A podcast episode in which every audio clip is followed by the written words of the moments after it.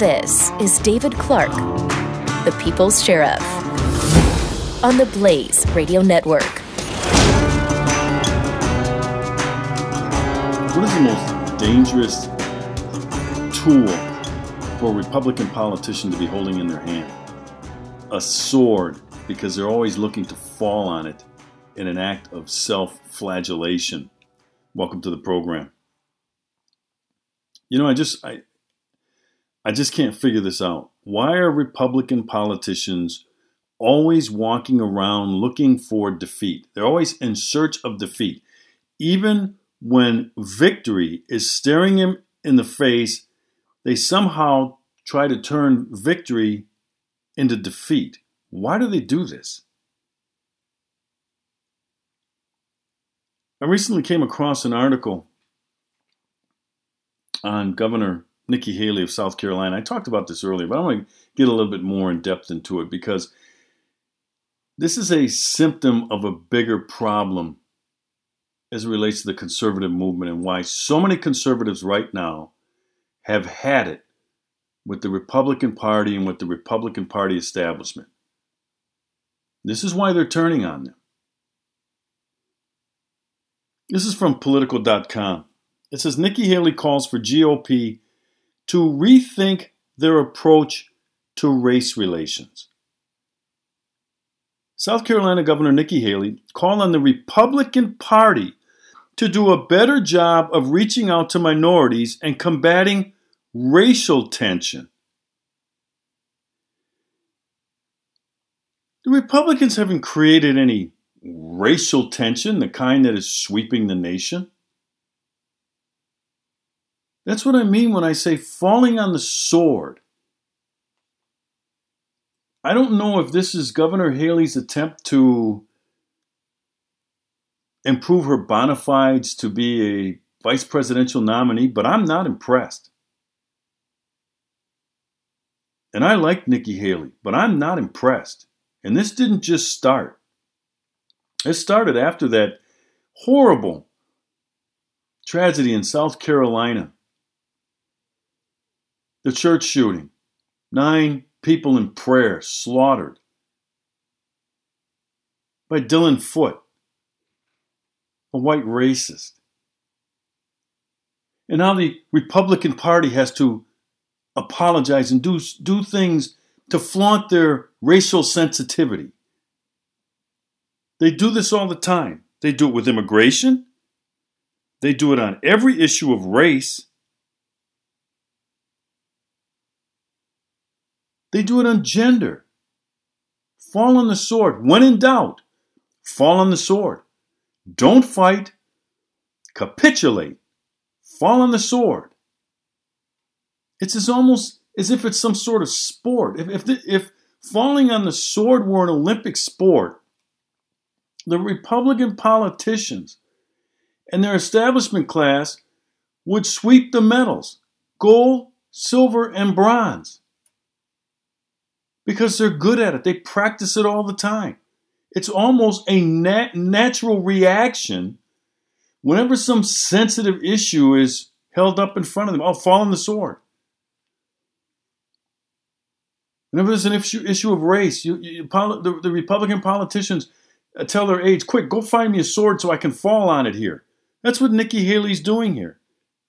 She says the Republican Party needs to do a better job of reaching out to minorities and combating racial tension.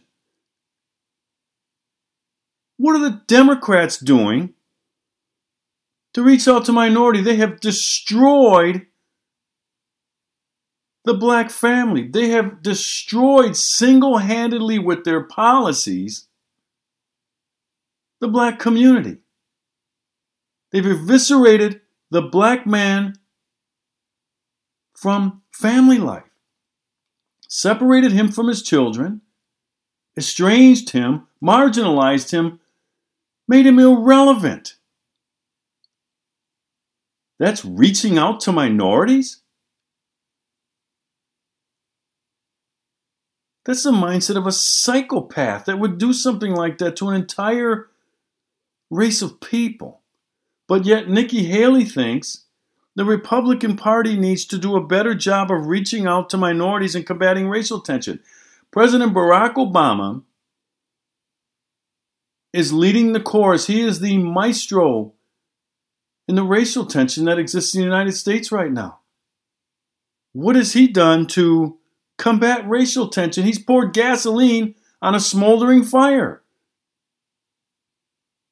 When have you ever heard a Democrat say, we need to rethink our position on abortion and in light of in light of what's happened at Planned Parenthood?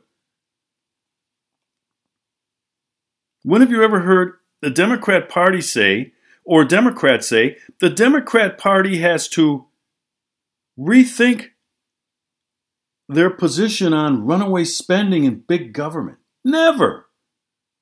They never rethink their position on anything. It's always charge, fight, charge, fight. The Republicans are always, if they're, they're, their feet stuck in the mud. Oh, we got to do something to combat racial tension and, and, and improve outreach to the black community. I'm not saying the Republican Party has been very effective in their outreach for minorities. I think the strategy's wrong. But it isn't as if they're they're not trying. But it's the Republicans that have to do something. You know, to me, this attitude by Governor Haley is a symptom of a bigger problem. And I think the problem is a reluctance by too many Republican politicians to fight. They don't have any fight in them. They run around scared. It goes on in this article to say, Nikki Haley, who's uh, an American Indian and is often discussed as a potential pick for vice president, said the G O P has trouble articulating issues of race properly. She said, despite having policies that would be good for everyone, the party often appears cold and unwelcoming to minorities. That's a shameful, that is shameful and has to change. What is she talking about? Cold and unwelcoming? You mean the party who fought to end slavery? Who led the charge in Congress, Abraham Lincoln and the Republican Congress? When the Democrats in the South opposed ending slavery? You mean that kind of cold and unwelcoming? Do you mean when the Republicans led the charge on the Civil Rights Act? When the Democrats in Congress opposed it. You mean that kind of cold and unwelcoming? The myth that the Republican Party is cold and unwelcoming to minorities is exactly that. It's a myth that has been perpetuated by the Democrat Party. Part of the problem is the Republicans always lose the argument. I, I mean, think about this. Every time an issue comes up on the debt ceiling vote in Congress, the Republicans flee. Because if there's a government shutdown, the Republicans will get blamed, we hear. So, oh, we can't do that. We have to capitulate to the Democrats. Even though we're eighteen trillion dollars in debt, we have to capitulate because we'll get blamed. Afraid of a fight. They're always looking for defeat. This is what, uh, I keep saying it, this is why Donald Trump, Ben Carson, Carly Fiorina are one, two, and three right now in the polls, and it's early, for the Republican nomination. Conservatives have had it with the establishment party, the establishment class of the Republican Party. We're going to talk some more about this. David Clarke, The People's Sheriff, on the Blaze Radio Network. Jay Severin. My oldest is on her seventh year of Chinese, and um, and, and just started high school. Now, what do you think by the time she's ready for college? What do you think will serve her better? What is more exceptional? speaking Spanish or speaking Chinese. Jay Severin. Weekdays, two to five p.m. Eastern on the Blaze Radio Network.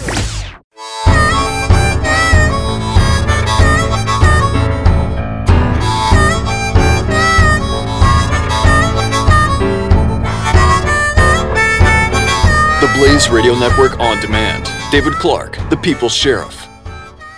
I'm talking about Governor Nikki Haley, South Carolina, and some recent comments she made in an article about the Republican Party, where she uh, says that the Republican Party has to do a better job of reaching out to minorities and combating racial tension. She says the Republican Party oftentimes appears cold and unwelcoming to minorities. That's shameful and has to, sh- to, to change.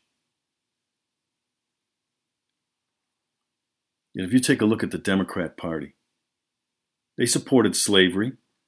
They supported Jim Crow. They started the K K K. And it was Republicans that fought that in terms of policy, freed the slaves, passed the Civil Rights Act, ended Jim Crow, and yet it's the Republicans that have to do a better job of all. I don't know what more. And she should have been, uh, she should have explained this more, expanded on it. What more do they need to do? She's, she already fell on her sword. But see, that's the thing with when you're dealing with the Democrats, nothing is ever enough. Now, I talked about that horrible situation in uh, that that that that uh, incident in South Carolina, the church where Dylann Roof, I called him Dylann, Dylann Foot before, my mistake. Dylann Roof went in and slaughtered nine people in prayer who were in prayer. How did Dylann Roof become a symbol of conservatives in the Republican Party? I don't get that. Every presidential candidate on the Republican side had to publicly disavow Dylann Roof, the Confederate flag. And I thought, when did he become the property of, when did Roof become the property of the Republican Party? And if you didn't publicly condemn Dylann Roof and the and the Confederate flag, the liberal mainstream media turned around and implied that that was tacit approval for what happened. And so again, they had to run around falling on their sword, as if everyone in America didn't know that what happened down there was horrific.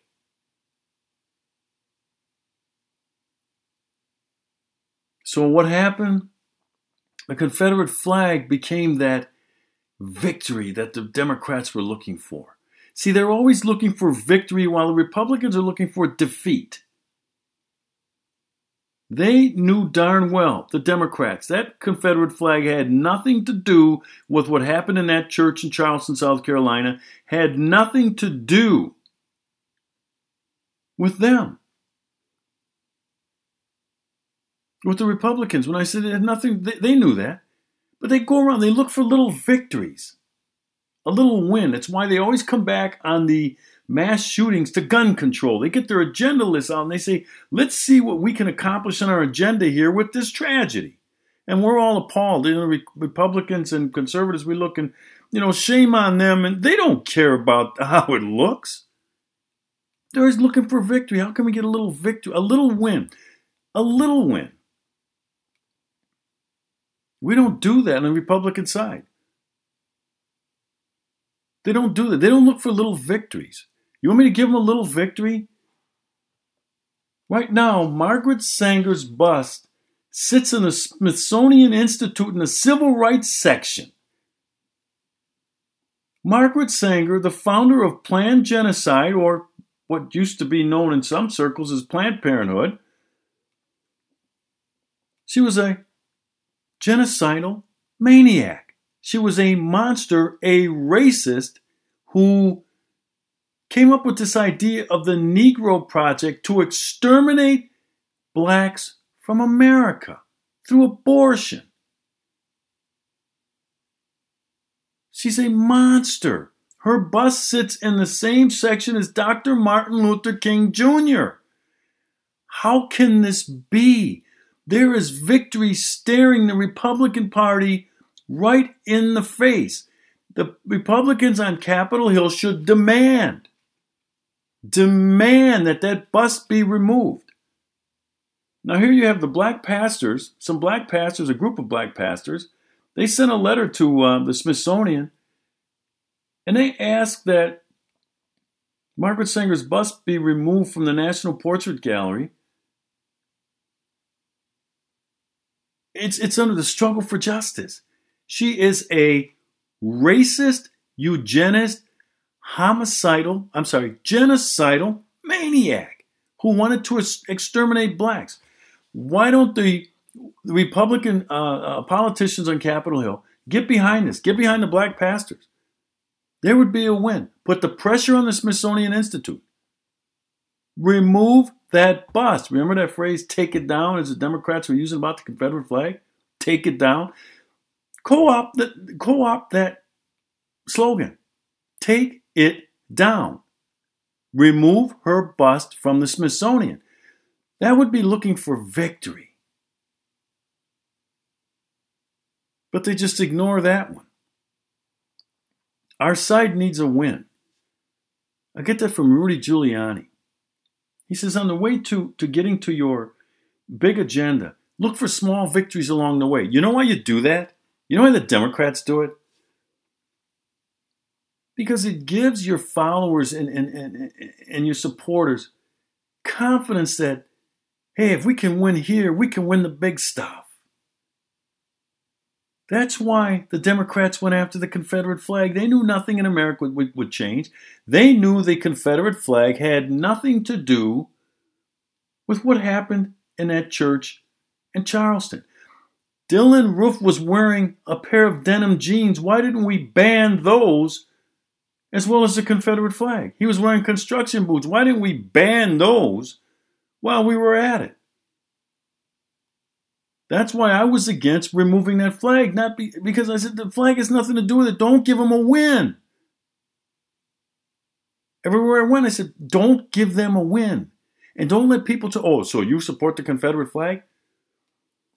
Don't run from that. And don't even answer it.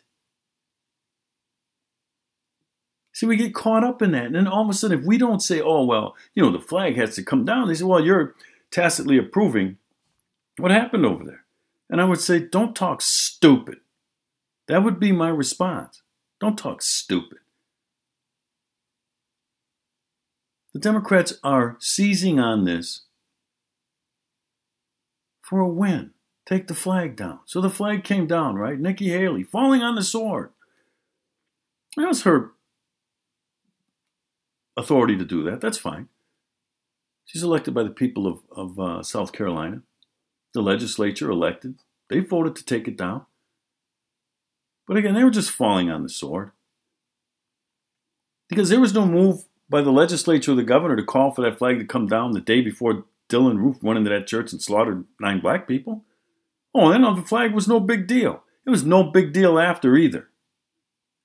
But they gave the Democrats a win out of that horrible tragedy. Where's our win?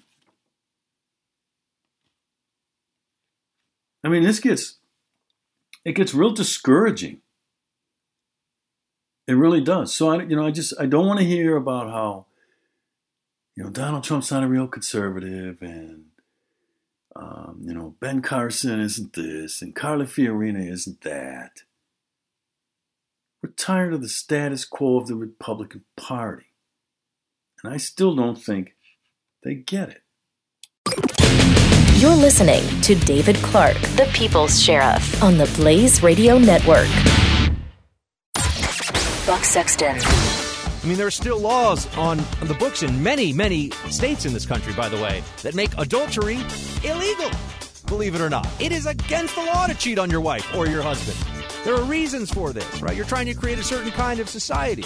I know this is sounding pretty anti-libertarian, but I mean, you know, this idea that we're going to create a marriage utopia by just pulling the government out of everything. Buck Sexton, weekdays noon to two p.m. Eastern on the Blaze Radio Network.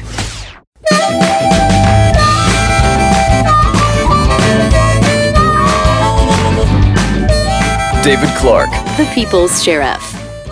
You know, when I say the Republican political class doesn't get it, they don't understand us, they're not in touch, they don't have their finger on the pulse of conservatives, and maybe even mainstream America for that matter. You know, look at this whole issue over immigration, on the birthright issue.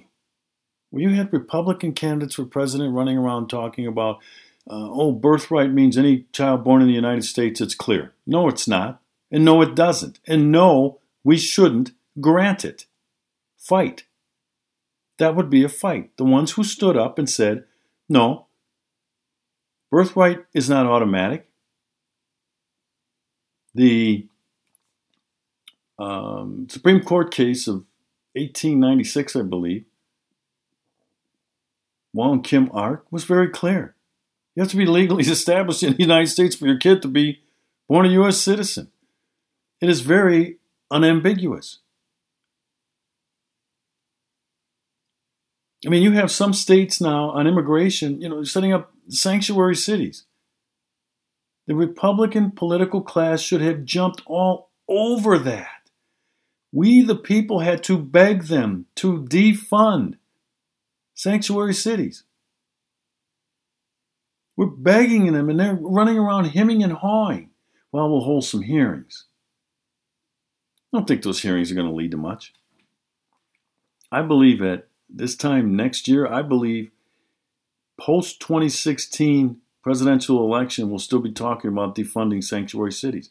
They're not going to back off. Why? Because the Democrats never retreat. I didn't hear any Democrat mayor.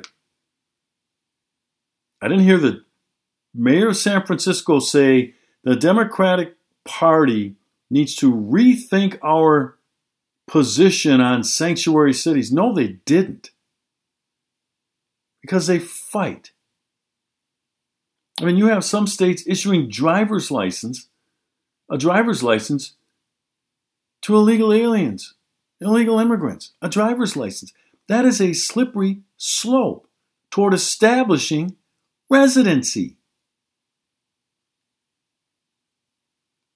Look at the issue of gun control, this universal background checks, which I vehemently oppose.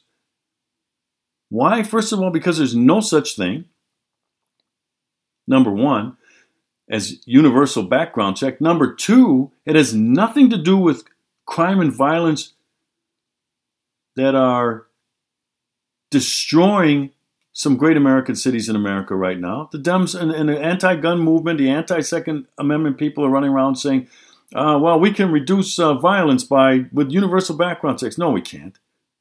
That's been proven. That will have no effect on crime and violence. Criminals will always be able to get a gun. Criminals will always get around the law. They'll always skirt the law. What that is for the anti-gun movement is one of those small victories. Let's get the Republican Congress to capitulate on universal background checks. And guess what? You have a growing number of Republican politicians on the Hill. Let's support it. I'm hearing it all the time from the media. Well, Sheriff, Uh, you oppose universal background checks, but even a growing number of Republican politicians support universal background checks. This is what I'm talking about. They're running around looking for defeat. The Democrats call it common sense legislation. There's nothing common sense about it. It is an erosion of our freedom and liberty under the Constitution of the United States. That's what it is. It is not common sense. It is anti-freedom and anti-liberty. But the Republicans are, oh, oh we, we, we could do this. We, where's my sword? Somebody go get my sword, quick. I want to say that I support universal background checks. Fall on the sword. Because of how it might make them look. And it always comes in the aftermath of some horrible tragedy. Sandy Hook. The uh, movie theater in Aurora, Colorado. Charleston, South Carolina. None of those cases had anything to do with universal background checks. In fact, the F B I screwed up on a standard background check that may have prevented Dylann Roof from getting the, the um, firearm that he used to slaughter nine people, but that doesn't mean that he wouldn't have gotten another firearm, okay? I know you get that. But the Republican politicians don't. It's how they come off looking to the Democrats. We want them to think nice of us. You know what, what, what Nikki Haley said? The party appears cold and unwelcoming. Yeah, cold and unwelcoming. You know who this party, the Republican Party, appears cold and unwelcoming to? Liberal Democrats. Very cold and unwelcoming because of what we stand for. Limited government, the rule of law, that the Constitution protects individuals, not groups. More rights for the states. Military superiority. Those are the five pillars for me. That is very cold and unwelcoming to liberal Democrats. We're not trying to attract them. Executive amnesty is another one. Republican Party ran on capturing the Senate, saying they would stop the Obama agenda. We will defund his executive amnesty, and then they went and they approved it. Why? Because Obama outsmarted them and hooked it onto the Cromnibus bill that would have shut the government down. Even though it's not a government shutdown. See, we even use their language. My understanding, twenty percent of the government wouldn't be in operation if there's a government shutdown. The, the most important aspects of it would. So what do we mean government shutdown? A full government shutdown is probably what we need. We're only talking about non-essential aspects of the over-bloated federal government. Would cease to operate under a government shutdown. And what would the Republicans do? Well, we, we can't do that because we'll get blamed for it. And, and it might cost us in the next election. Always looking for defeat.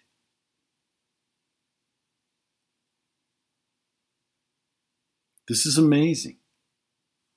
This is why we're in the, the predicament that we're in today. Look at the University of Texas, state institution. Here's another classic example.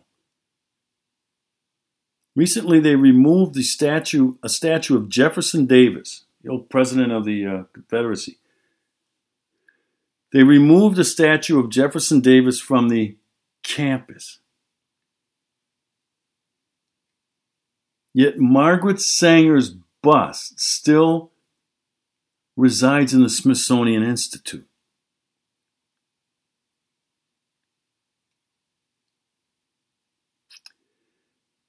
This is why, heard me say it, this is the appeal to Donald Trump, regardless of his position on, on some issues that conservatives find important. I'm not asking anybody who's a conservative. I'm not. I'm not asking anybody to compromise their principles to support Donald Trump. I don't really know if it's Donald Trump that they support. It's his message. Can you imagine a message like that coming out of Jeb Bush? No. Chris Christie? No. Marco Rubio? No. Maybe Scott Walker. I can hear him talking like that.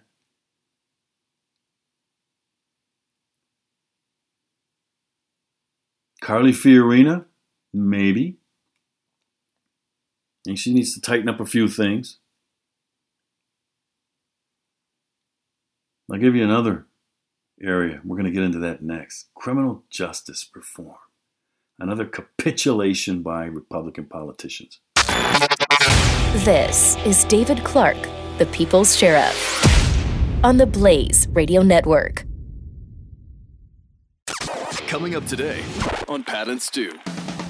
If he's going to run, I think he might he might do it this week. I mean, it's a good time to get in. Hillary Clinton is now being beaten in, I think, in New Hampshire by eleven points by Bernie Sanders. Right. eleven points she's losing. Unbelievable. I mean, both sides right now are completely unbelievable. Donald Trump should not be doing what he's doing by every previously he's considered metric. Still up by sixteen, by the way. Pat and Stu, weekdays at five p.m. Eastern on the Blaze Radio Network.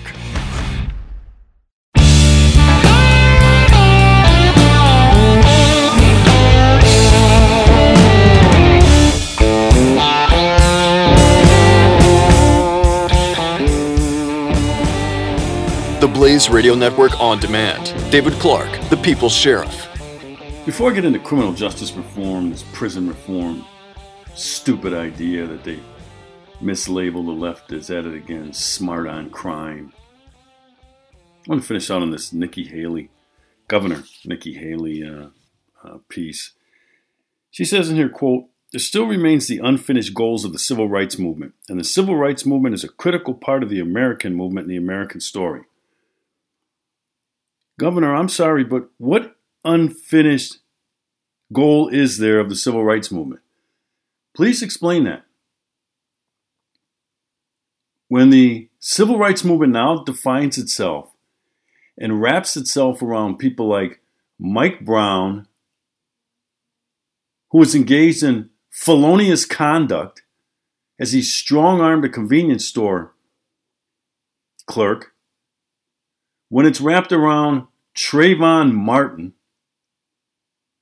who was beating the crap out of George Zimmerman, when it's wrapped around Eric Garner, who's engaged in criminal behavior and resisting arrest, when it's wrapped around Freddie Gray with a long criminal history, when these criminals define the new civil rights movement, that signals to me that the civil rights movement has accomplished its objective. Because it used to be defined by people like Doctor Martin Luther King. It used to be defined by people like Rosa Parks. Now we have criminals who define unfinished goals of the civil rights movement. And then finally, Governor Haley goes on to talk about this voter I D thing. Here's another situation where, where we're trying to clean up our elections. Clean elections.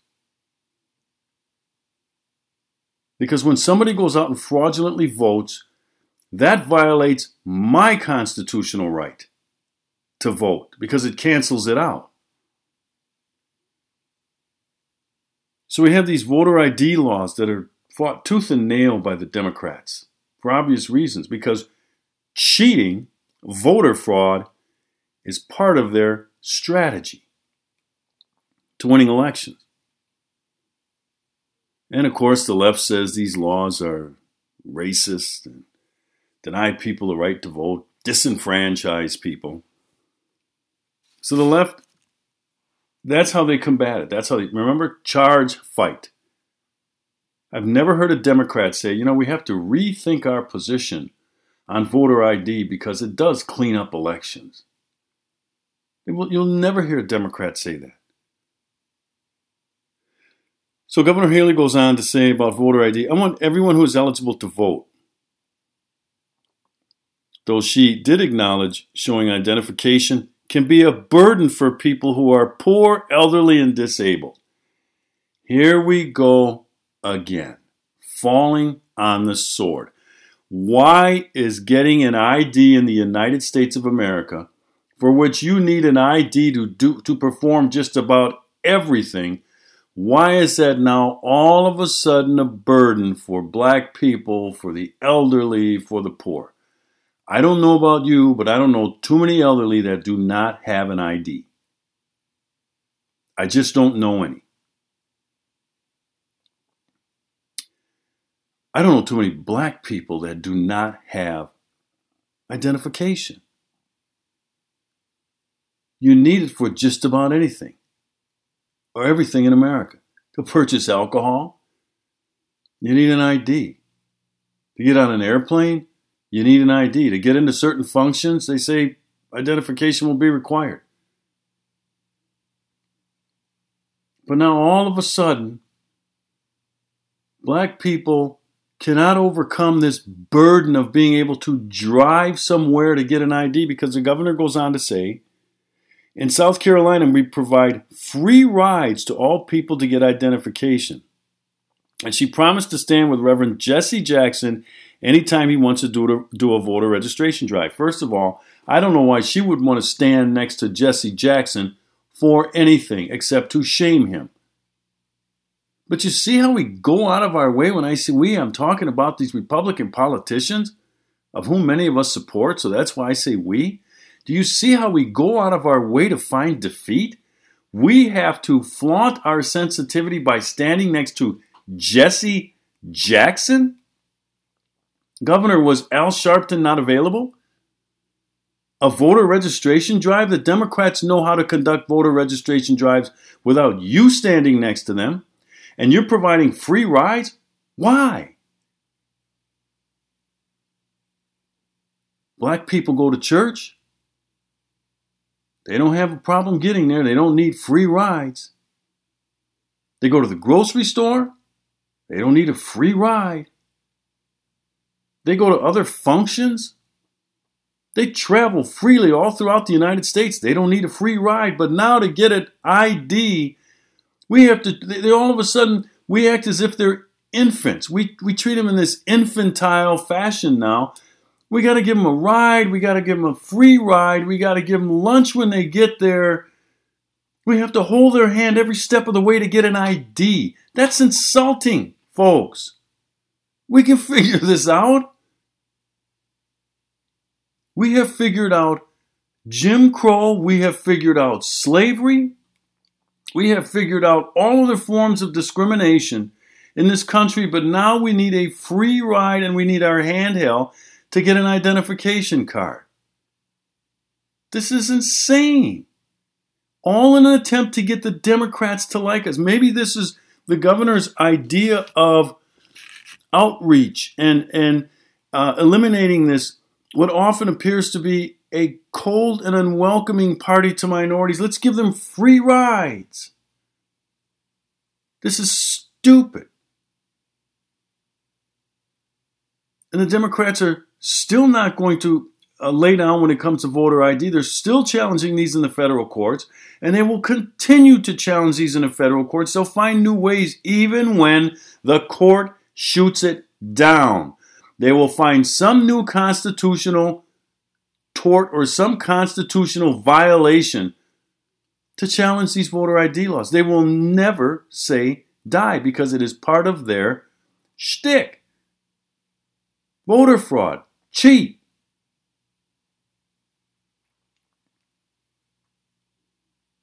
I mean, what else do we have to do? Stop. Stop appeasing. They're never going to like you. And they're never going to go along with what you propose.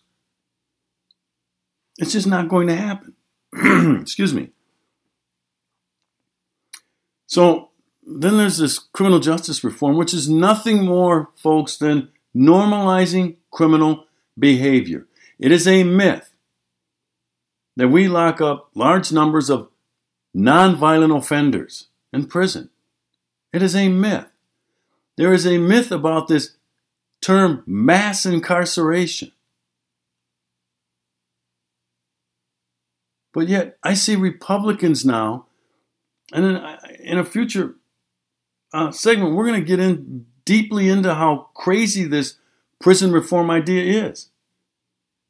It is going to have a devastating effect on black communities, law-abiding people who have to live with these creeps. Why would we want to take a career criminal who we know has demonstrated time and time again that they're going to engage in violent behavior? We get them dead to nuts, we arrest them, charge them, and then put them back in the community? I find that to be cruel and unusual punishment for good law-abiding black people. That's all we have time for today. I want to thank you for joining me, and we will see you next Saturday. God bless you. You're listening to David Clarke, the People's Sheriff.